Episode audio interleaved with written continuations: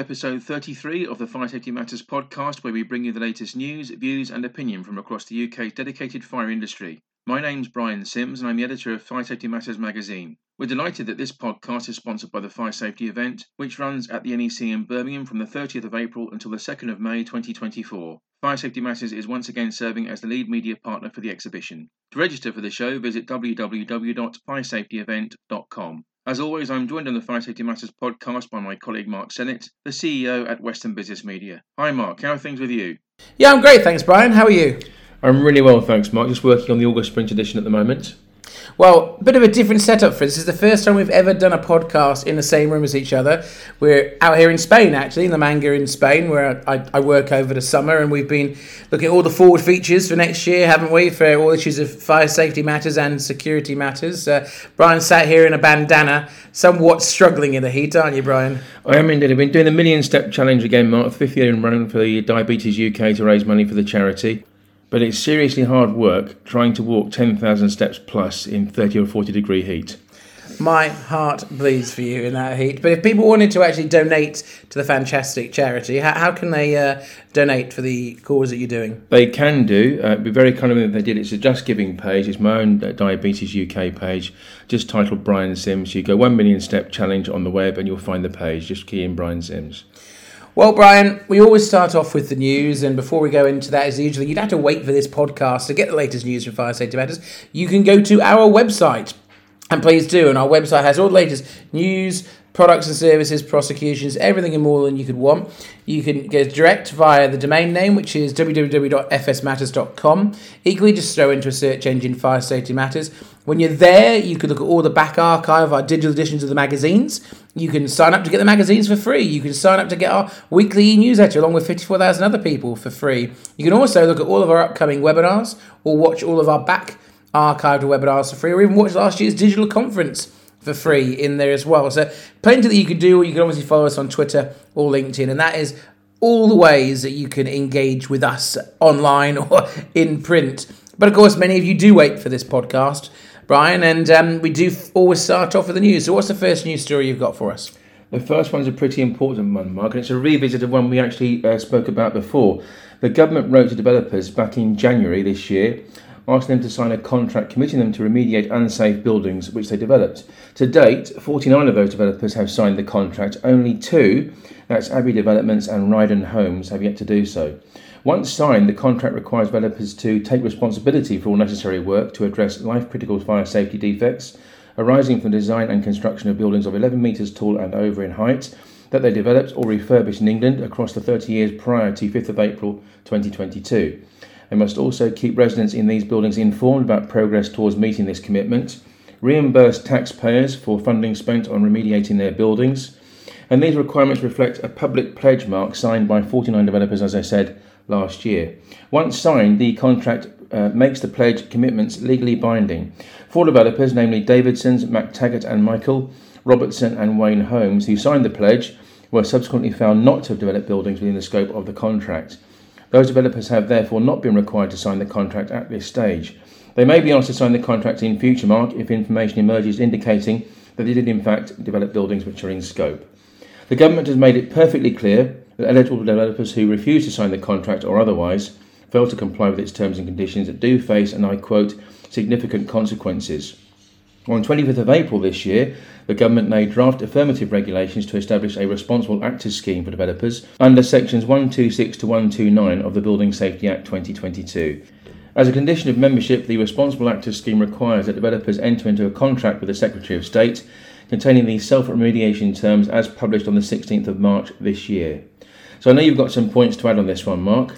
Yeah, I'm very much looking forward to the government finally being that little bit closer to actually saying what these uh, consequences of not signing up will be. They do need to make some clarity on that. To be honest, that's probably why the two that haven't signed up haven't signed up because at the moment they're not actually threatened with anything, are they? They're being threatened with a threat of a threat almost. Mm. So it will be interesting to see how that happens along. I think the bit I'll, I'll add to this is yeah, this gives a recognition to those that have actually uh, signed up. So, developers who have signed up to the remediation contract include Allison Homes Group, Ballymore Limited, Barratt Development PLC, Bellway PLC, Bewley Group Limited, Bloor Investments Limited, Broadthorpe Limited, which is the parent company for William Davis Homes, Cala Group Holdings Limited, Canary Wharf Group PLC, CG Fry and Son Limited, Churchill Retirement PLC, Crest Nicholson's Holding PLC, Croudace Homes Group Limited, Dandara Living Holdings Limited, Emerson's Development Holdings Limited,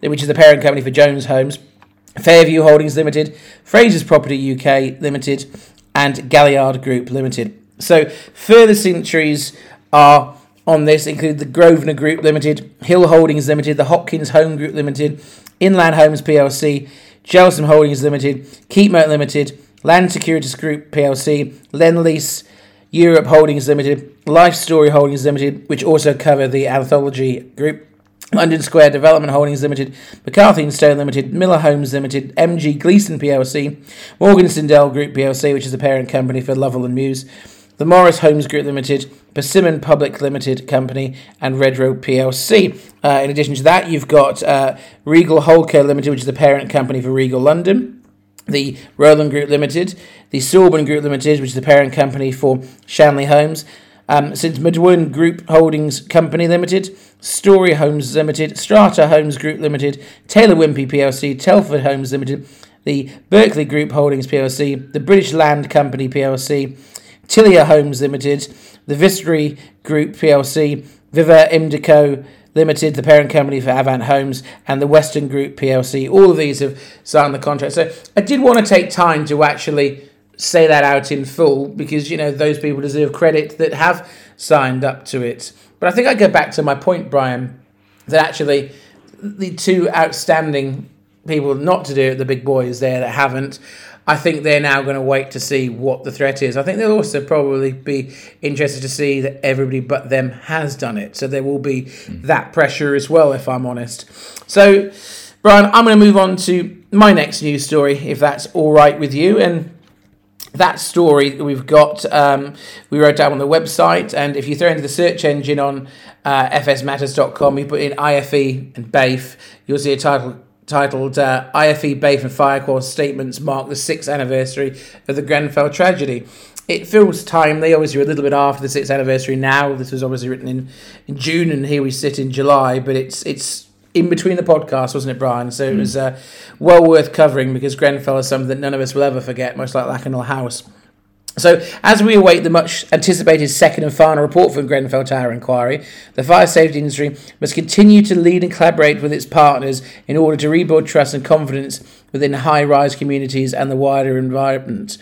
That is the considered view of the Institution of Fire Engineers, which is IFE, as many of us would know them, as the organisation marked its sixth anniversary of the tragedy in Grenfell, which took place on the 14th of June 2017.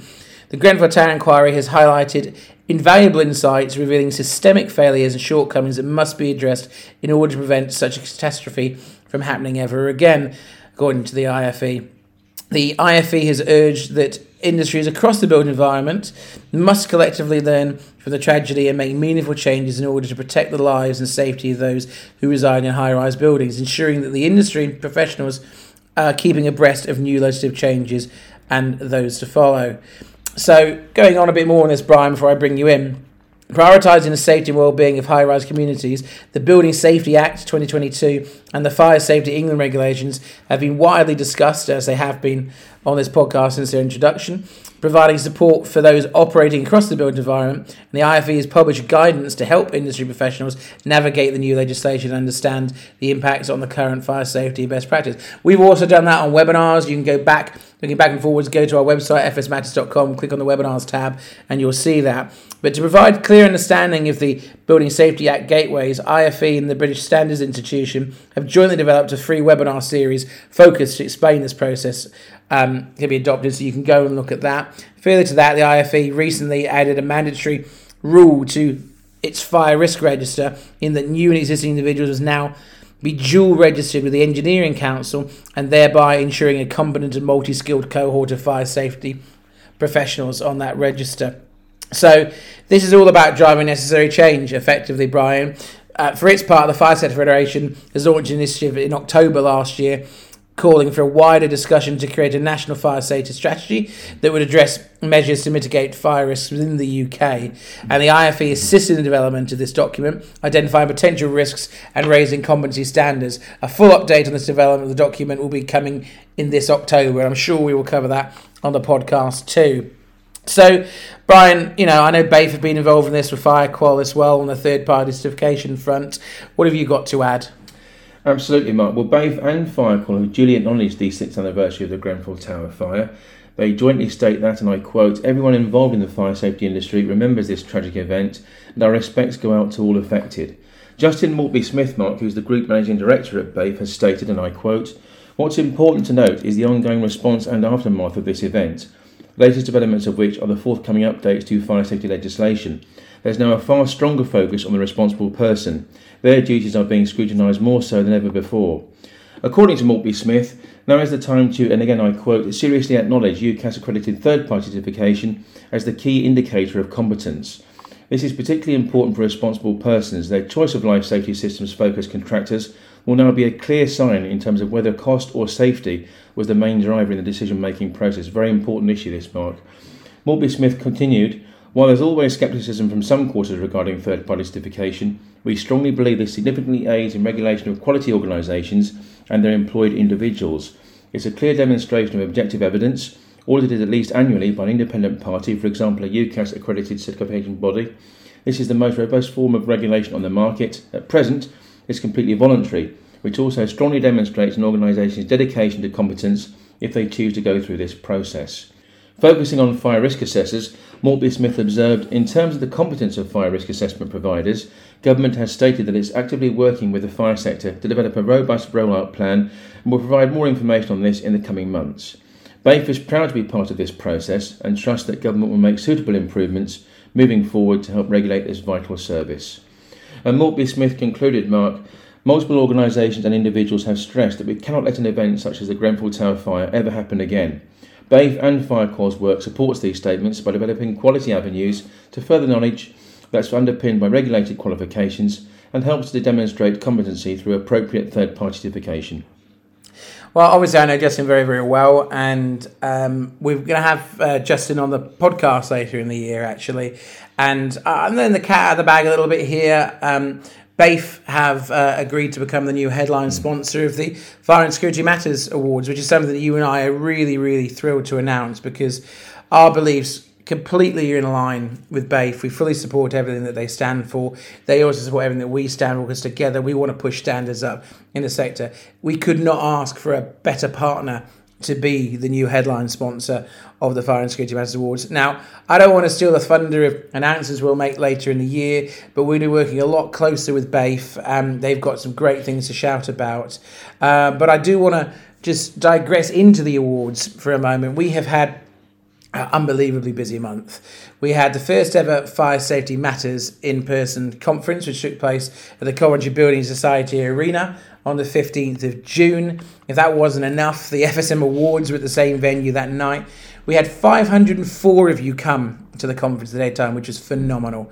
And we had 620 of you sell out the awards in the evening. 280 plus entries for the uh, FSM Awards. You know, that the whole day revolved around networking, seeing the latest products, driving standards, you know, it was CPD for everybody that that attended. It it was you know it was a full on day. I can certainly say that. And Brian will talk a bit more about what was said at the conferences. Obviously, it was opened by the building safety regulator, and I had a great panel of people that, that Brian shared. But the the awards were, were, were a fantastic evening, and I'm really grateful to all of you listening. And many of you did enter, and we will open entries again for next year. That will happen. That'll happen about October, November time. But I do want to just take a moment to recognise the winners because they deserve recognition.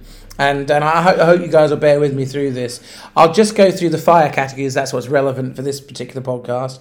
So we had Fire Safety Installation Company of the Year, sponsored by Apollo Fire Detectors. The winner was Frochester Fire and Security. The winner of the Fire Safety Project of the Year, sponsored by Dynamic Fire, was SafeLinks for its home fire safety check tool. The Fire Safety Campaign of the Year, sponsored by Uptick. The winner was EvacChair for their Risky Business campaign.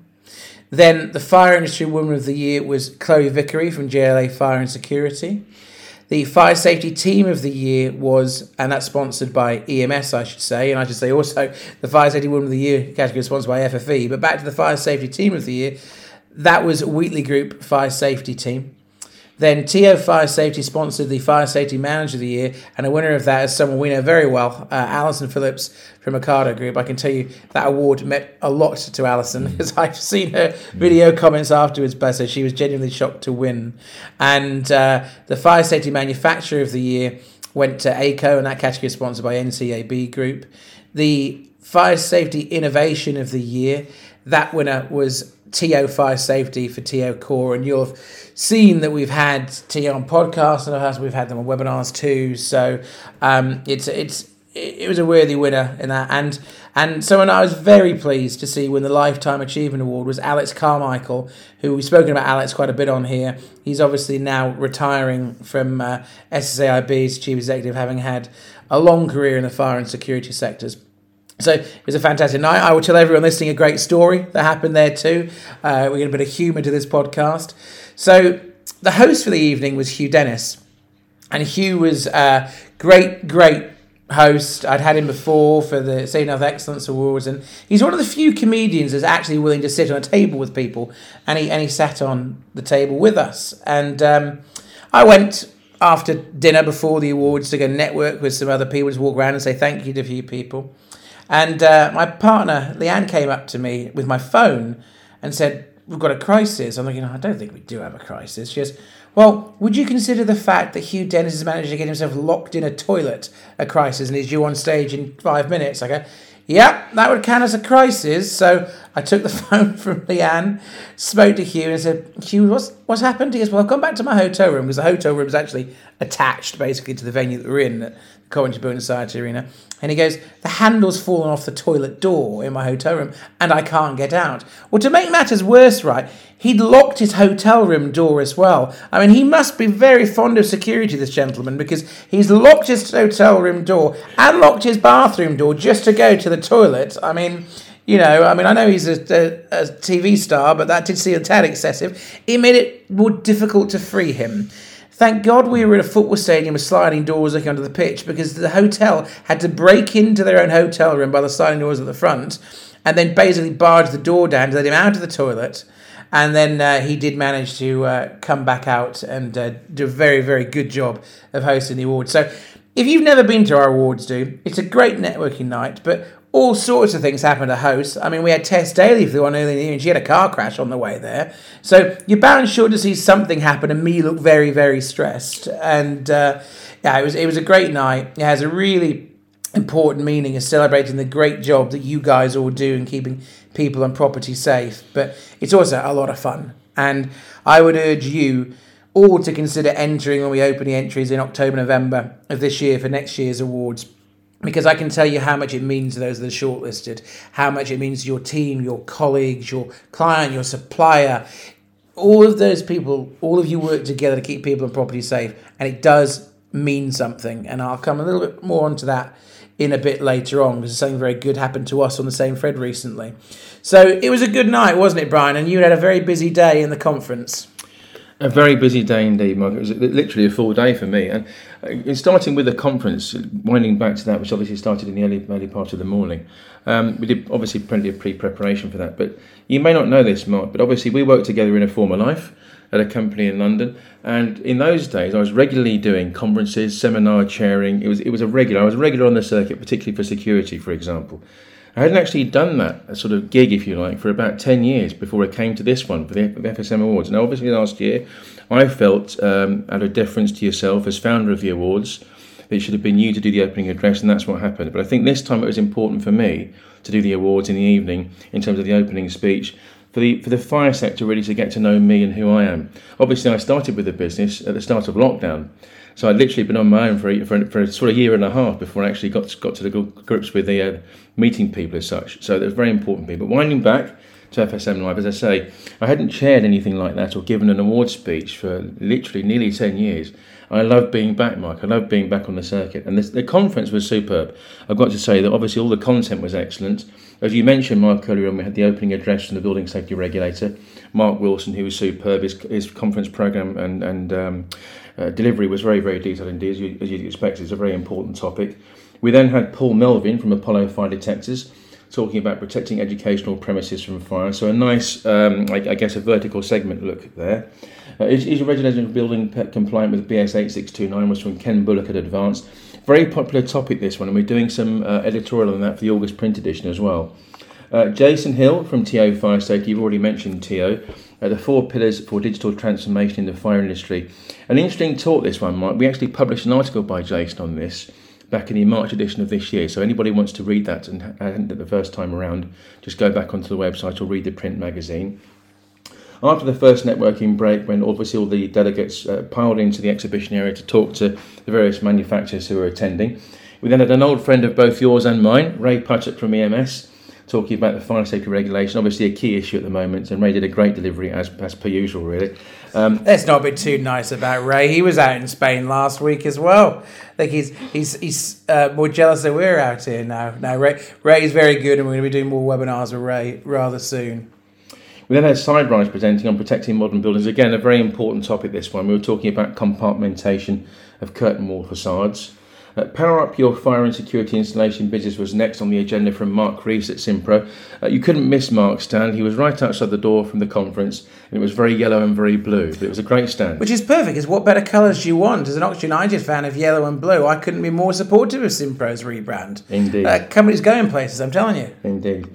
And at 12.30, just to close the morning sessions, we had fire safety in historic premises. So again, a vertical sector focus from Christopher Dunn at FFE. That was an excellent presentation. We've actually got a video on that on our website, which is well worth looking. If you go to the FSM homepage, there's actually a video of this case study of the Ripon Cathedral case study and how they've installed the kit there. So I'd urge everyone listening to, to go ahead and watch that. But but yes, uh, the agenda carried on, didn't it, Brian? It was a long, long day, but a good one. Did indeed. And the afternoon session was, was begun by Ian Moore from the Fire Industry Association. Again, a massively important topic, this one, Mark, defining competence for building a safer future.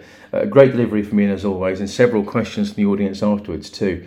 Now, the next session I thoroughly enjoyed, Mike. The next session I sort of posed myself as David Dimbleby for the afternoon, and it was a, a panel session uh, demonstrating fire safety competence. So, again, following on the theme from Ian, and we had four speakers in that one.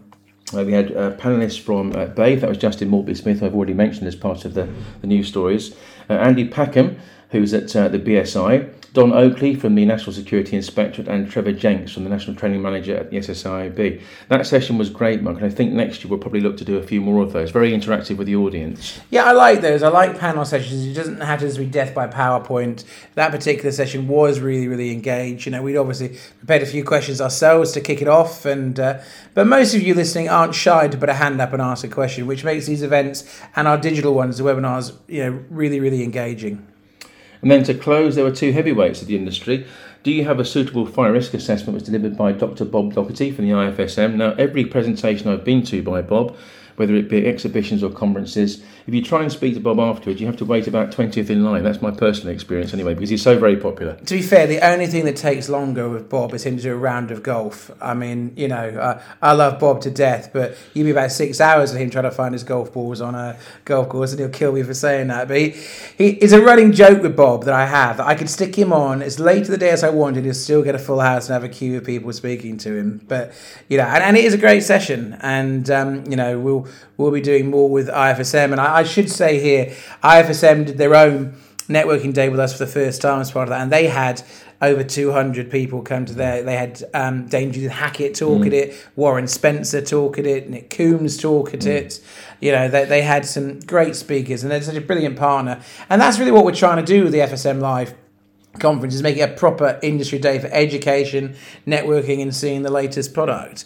But of course, yeah, we close with a great session too, do we, Brian? This was excellent, Mark. I have to say, I'd never met Kate Milford before, but Kate's great. She's the Competence Specialist at the Association for Specialist Fire Protection. A tremendous delivery. I'm very pleased to say many people stayed behind for that one, Mark. Normally, you get uh, the last sessions of the day, typically can be not very well attended. This one was. And I'm very pleased to say that Kate's agreed to write for us on the back of that session as well.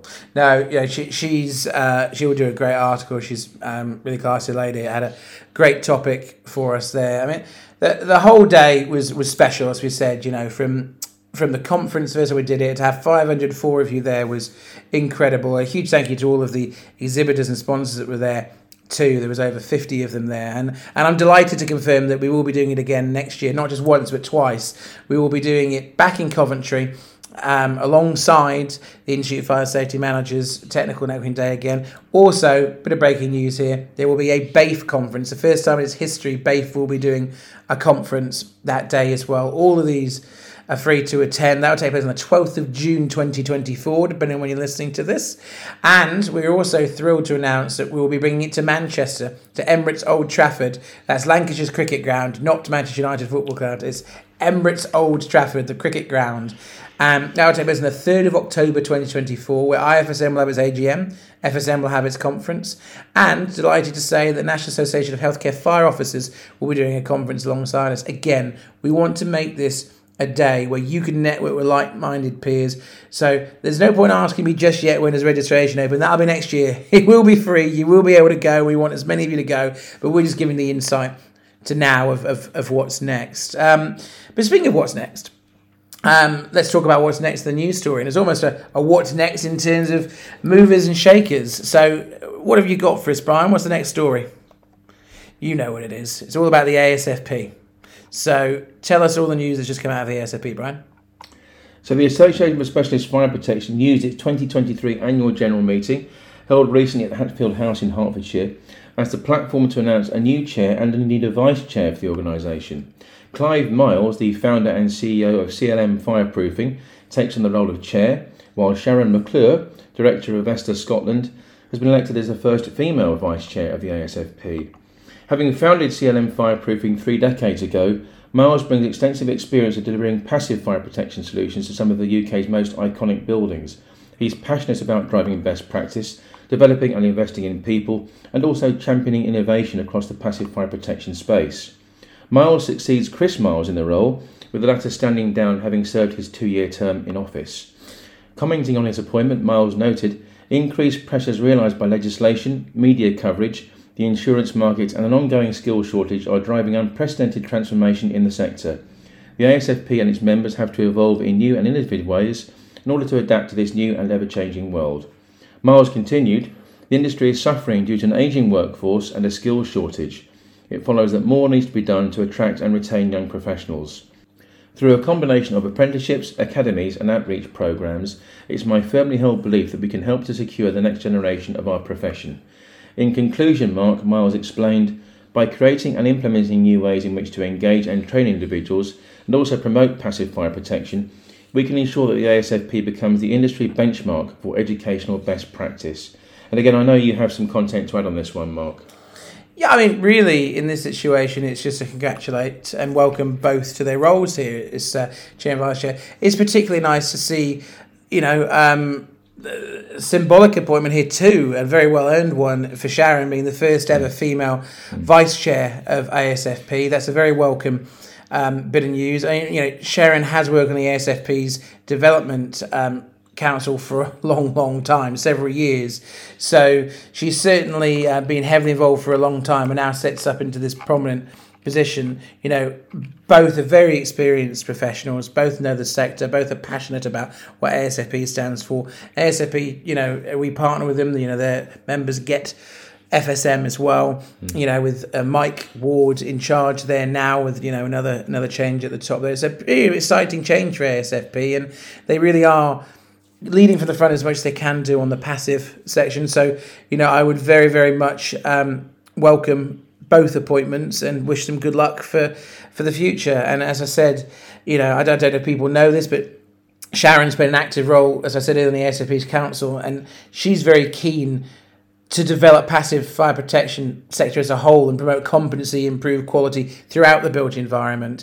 And that is a viewpoint, a value shared by everyone at ASFP, and uh, you know, very good luck to to both of them. Now, we move on to the last news story I want to talk about, and, and that is all about good luck and something that um, I am really proud to talk about. Um, we had some good luck, or I wouldn't say luck, it was uh, very, very well deserved.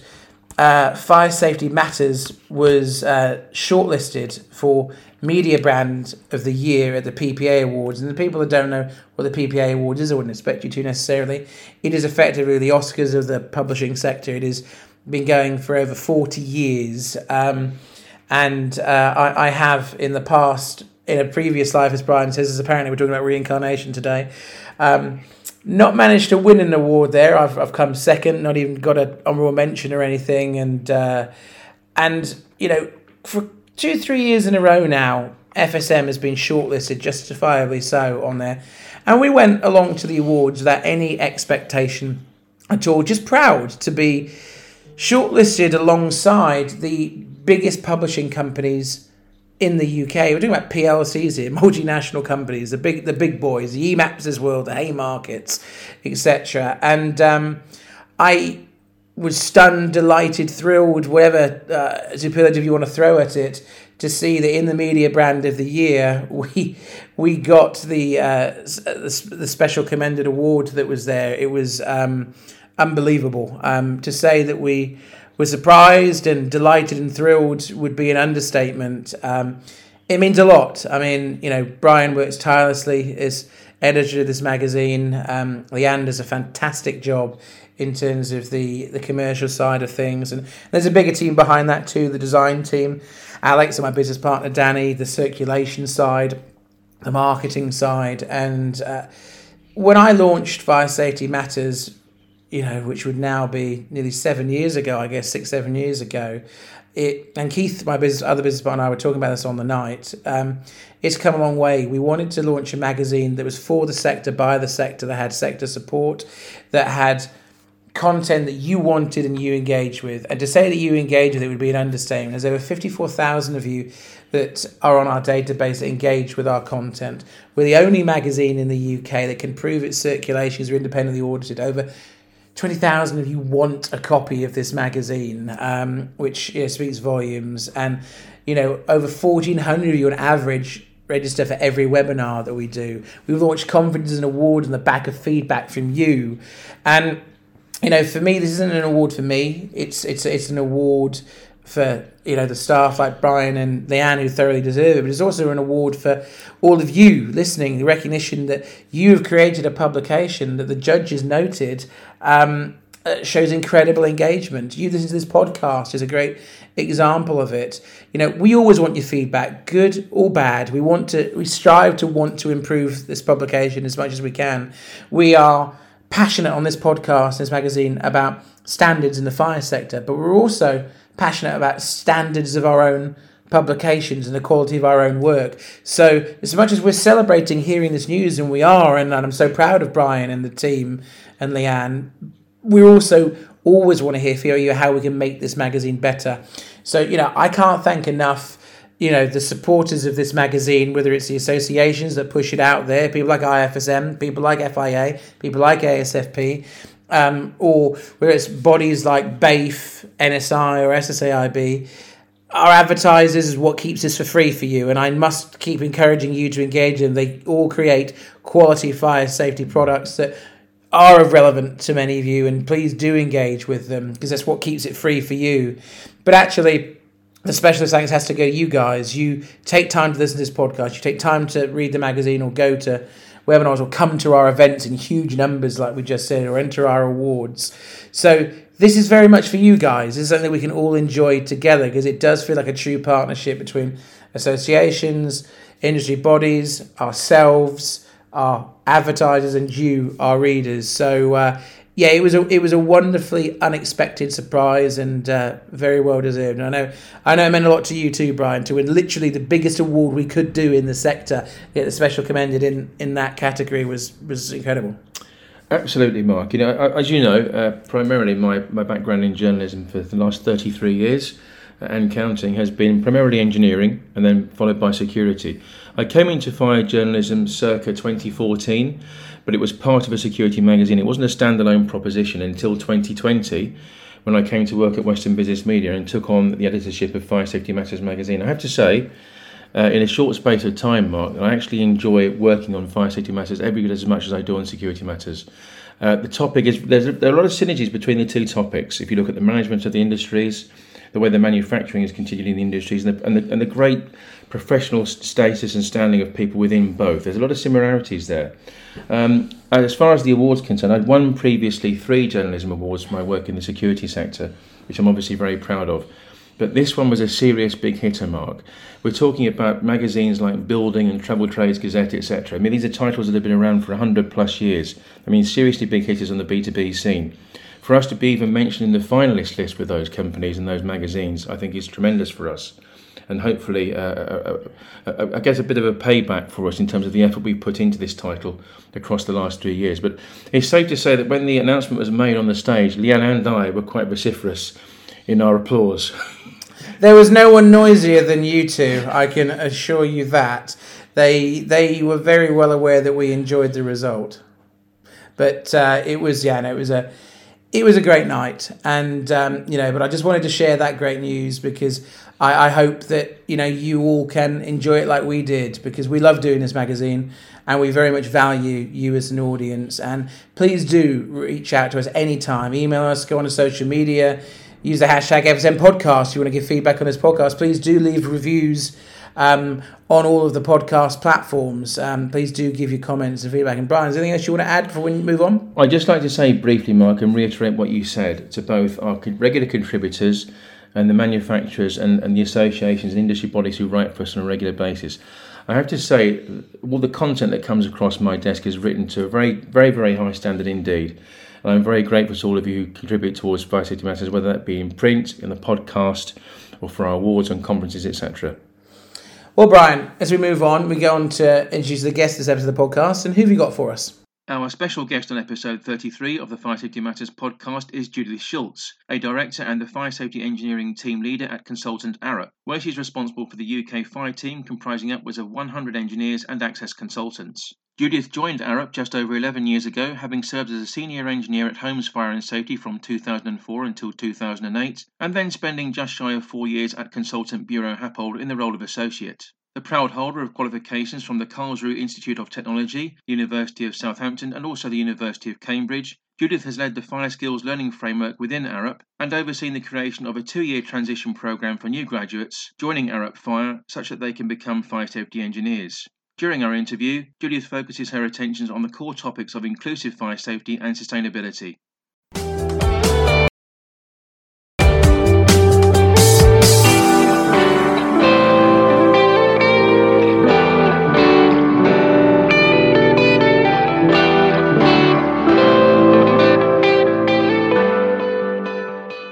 Thank you very much for joining us on the Fire Safety Matters podcast, Judith. Sustainability is becoming increasingly important across all industries now. What do you feel are the key areas in which fire safety can improve its credentials in this area? Thanks very much, Brian. It's uh, really good to be here. I think it's useful to set some context first before answering your question.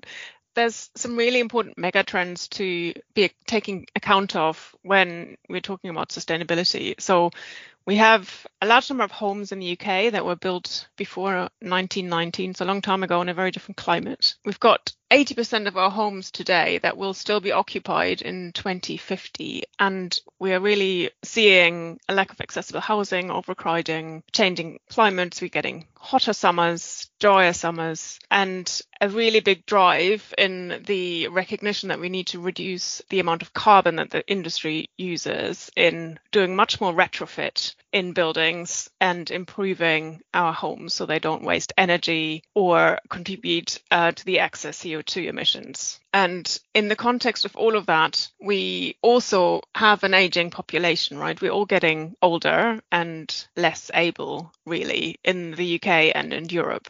So for me, fire safety in that context and its improvement to sustainability credentials is about embedding safety in all of these drivers and making sure that resilience is a central part in all of the initiatives that are being undertaken to reduce embodied carbon, to create better homes that are more suited to dealing with the incoming climate change and also with the way our population is shifting, you know, becoming older and over time less able. So, in its widest sense, I think we need to recognize that we are working in a complex environment and that safety is an important integral part of sustainability in that it helps deliver resilience in complex systems. But what material based solutions do you believe will assist in meeting the core sustainability goals? Is it about doubling down on fire resistant materials or perhaps looking elsewhere? Material selection is a, is a really important part and an endeavor that everyone is striving to use less materials or reuse and refurbish what we already have in terms of the buildings that are already there. And when we build new, there is a really big aspiration to use more timber as a renewable resource that's lightweight, that looks great and smells like you're surrounded by forests really. So it's a really nice space to be in when you are living in an inner city home or workplace. It is often the material of choice. But we do know that it is combustible and historically it's been banned from many cities for anything but very small buildings, often a very long time ago as a result of major conflagrations that have devastated cities at immense scale, including London, for example, in 1666 and the Great Fire of London. So, as we want to bring timber back into our cities at much greater scale, we do need to expand what we understand of that material when used in that larger scale. So, we are building in a resilient and safe way because we can't really afford to repeat the mistakes that were made um, over the last couple of decades when there was a great desire to better insulate buildings buildings, and that was done with combustible materials. And it turns out we didn't understand that well enough as an industry. And are now finding ourselves with a large number of buildings that need remediation because we didn't get it right first time round. So I do believe it is important to understand it's an old material. Using it in new ways much better. So Arup has done large self-funded research in 2021, the Code Red experimental series, to better understand fire safety behavior in large compartments, which clearly hit nerve um, when we published papers in 2022. It's one of the most cited papers in fire technology, a peer-reviewed uh, journal publishing scientific research, and was awarded with the Best Research Award by the SFPE UK chapter, recognizing that there are still knowledge gaps to be filled as we are seeking to deploy novel building solutions and sizes, um, I think is important. So we are not repeating the mistakes from the past because really we can't afford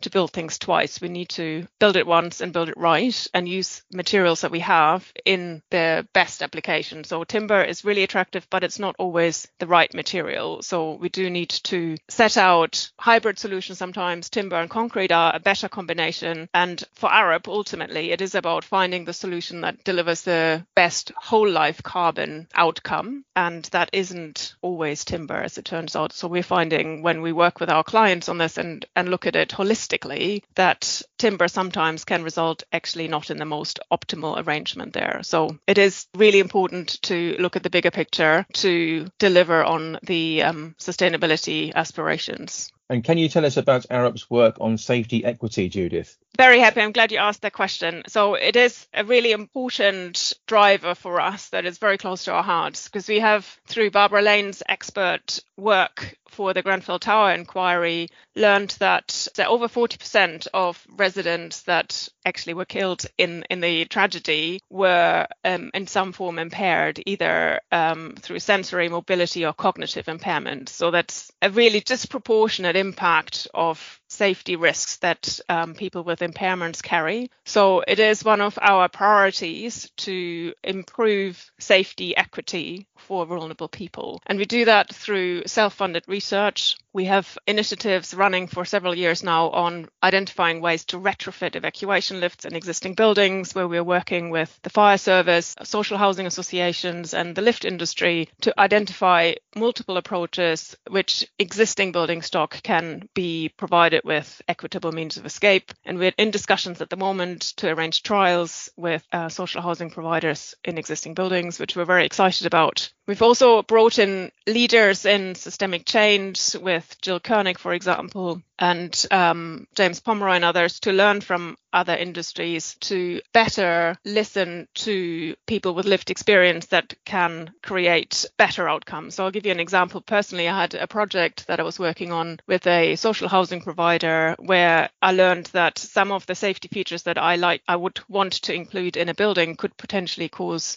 concerns for them because they may be abused for drug running, right? That's not something I would think of. Thankfully, I don't um, have experienced that where I live, but it allowed me to then find a way through that meets both their concerns, addresses their concerns, and still delivers the safety performance that are needed for the fire strategy for that particular building. So it is central to our investments and our way of working, and it's not just in fire safety. So it, all, it goes also to, for example, how women experience cities at night, which is strongly influenced by lighting conditions. And our lighting colleagues have developed an evidence-based method that um, allows lighting schemes to be developed that makes women feel safer at night, which personally I'm also, you know, really passionate about because it is something that isn't thought about enough how we generally improve safety for a broader range of people in our built environment.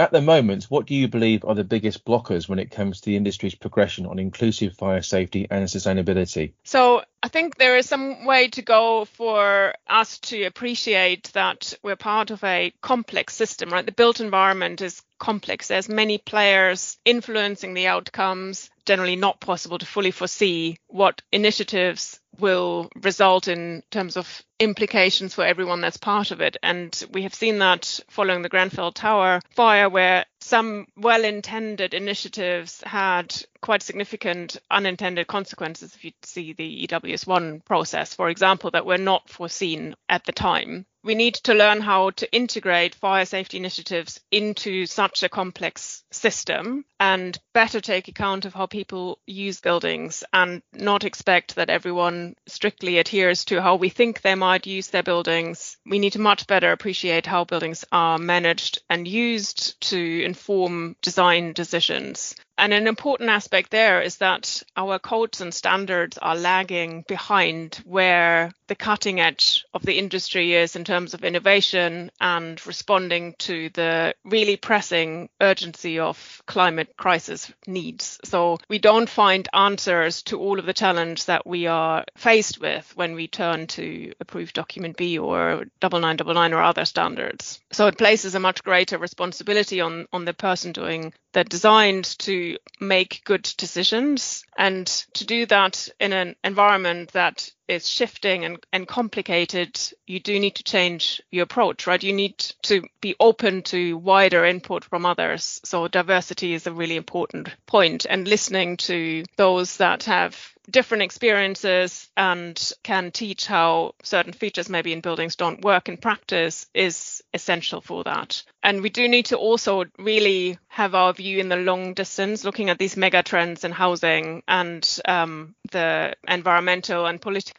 environment is critical Brian Meacham's work here for me is um, almost a must read, really, on fire safety engineering as a socio-technical system that has been presented on many, many years. And it's not a new thought process, but it's still not part of the common narrative, if you like. This idea of deploying a different way of thinking, a systems thinking approach is important. Otherwise, we do run the risk that we continue to repeat mistakes from the past. So, an important aspect of the systems thinking is, uh, for example, creating feedback loops where small incidents and indicators are being recognized for potential routes to quite significant failures. And if you've listened to the Grenfell Tower inquiry and all the evidence that was presented there, there is a clear line that that didn't happen in, in the past. And if we want to learn from this particular disaster, I think there is a challenge to the industry to take those indicators seriously and have stronger feedback loops. And I'm I'm very excited about the CROSS initiatives, for example, that are offering that. It's just not maybe as well known across the whole sector as it should be. So it is a way in which confidential concerns can be reported. It's a fantastic resource And it's great to see it being utilized more and more. So if I can give a plug for that platform here, then I'm delighted to do that because it does need more contributors and awareness of all the wealth of near misses and unfortunately also significant incidents that the wider industry can learn from as we are using new technologies where we don't want to wait for the next big disaster to learn from them, right? We do need to look at these smaller incidents to prevent another Grenfell.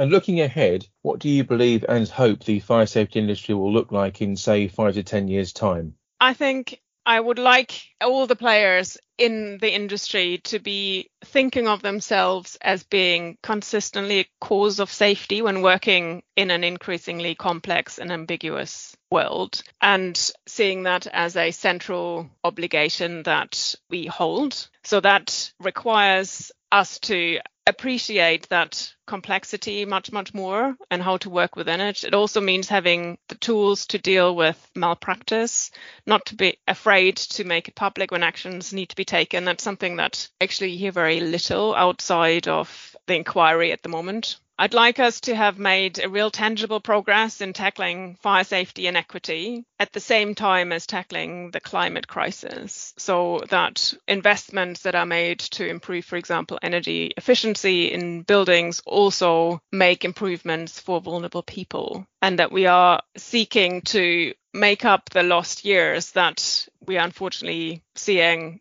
very little done since Grenfell. So there was a clear indicator that there was a need to better provide for persons unable to self evacuate. And there's still a lack of action on that um, if you look at standards and guidance. So I think there's a, a need to really accelerate that in the future. And I'd like to see a more inclusive and diverse industry. I've been really impressed by the London Fire Brigade publishing their findings of their independent culture review through a process chaired by Nazir Afzal in November 2022. That's a really brave thing to be doing they really opened themselves up to scrutiny and have taken significant steps to tackle the not inclusive and not open culture that um, was found. So I see that as a really inspiring sign of leadership on how change is possible. Because I see from working in a really diverse team in Arup what immense benefit that brings to the way of working, the solutions that get found. And I think it would be a fantastic sign of leadership if the industry overall was embracing that fully. And similarly, what I was touching on earlier is making use of these feedback loops that are starting to get built in industry and enabling us to learn from small indicators and um, continually seeking improvements there. And in that vein, it's going to be quite interesting to see what we will gain from, for example, the new incoming mandatory incident reporting regime that will be overseen by the new building safety regulator. So that's also a potential to create insight from those reporting provisions. And finally, Judith, we've just witnessed the sixth anniversary of the Grenfell Tower tragedy. As time progresses, what moves are you hoping to see in the realms of additional parliamentary regulation for the fire industry? Big question, hey? Um, we've seen a lot of work done over the past years already with immense changes underway for in occupation higher risk buildings and then much more coming very soon in October for all building work and new processes then for design and construction in HRBs. But what I would like to see going forward that I don't believe is covered yet, but you know, there's so much happening, maybe it's somewhere in the pipeline, is professional registration being expected, valued, and protected. When I was moving, and I say that when I was moving from New Zealand in 2008 to the UK, I was quite struck how little anyone cared about whether I was chartered or not. So in New Zealand at the time, you needed to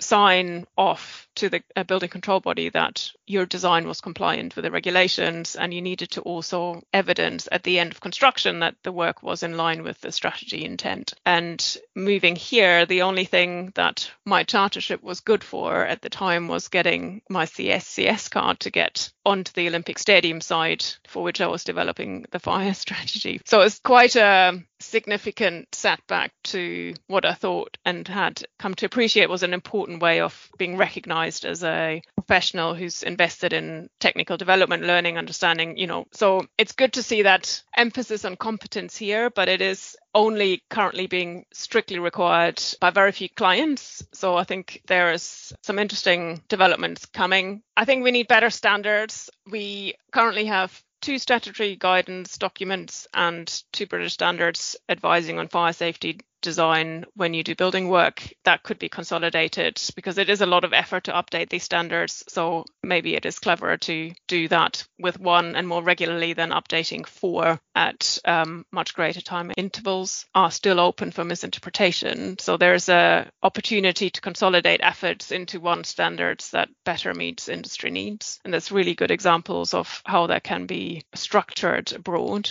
it does need to provide better guidance on how to build with materials that everyone is looking at, like timber, for example, and needs much more pragmatic, detailed direction that guides a large portion of industry. And then I think for me also an area of concern that I don't believe is currently being looked at is how the building regulations are interpreted when doing building work in existing buildings. So there's this common misconception about as long as we don't make it any worse, it's okay. And that's not a correct interpretation. And I don't think is appropriate when we do need to look at reusing as much of our existing building stock as possible. So in parallel with seeking to make improvements in energy efficiency, I think there is also an emphasis that needs to be set around improving safety standards in buildings, including fire safety, and making buildings not only more accessible, but also providing accessible means of escape from those buildings. And in that context, the attitudes around, well, as long as we make the existing no worse, that is good enough. I think that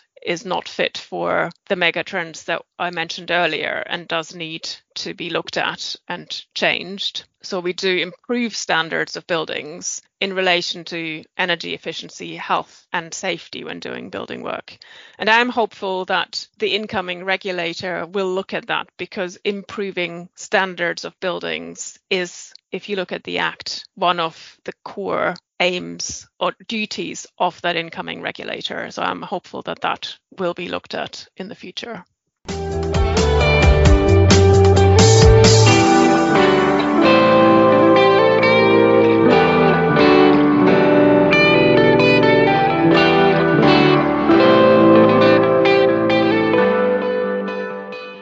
Brings us to the end of episode 33 of the Fire Safety Matters podcast. Many thanks indeed to our special guest on this edition, namely Judith Schulz from Arup. You can read more on the issues raised in this edition of the podcast and others by visiting the Fire Safety Matters website. The web address you need to access is www.fsmatters.com. We do hope you've enjoyed the content delivered in the podcast and found it informative. Please do contact us if there are any particular themes or issues you would like us to explore on upcoming editions. You can do so on Twitter by using the hashtag FSM podcast. On that note, do make sure you follow us on Twitter at FSMatters underscore MAG and also access our LinkedIn page at Fire Safety Matters magazine and website. Please do like and share the content of our regular podcasts and spread the word among your industry colleagues. You can listen to the Fire Safety Matters podcast for free on iTunes, Spotify, YouTube, or Podbean. All you need to do is enter the term Fire Safety Matters into your chosen platform search box. We'll see you next time.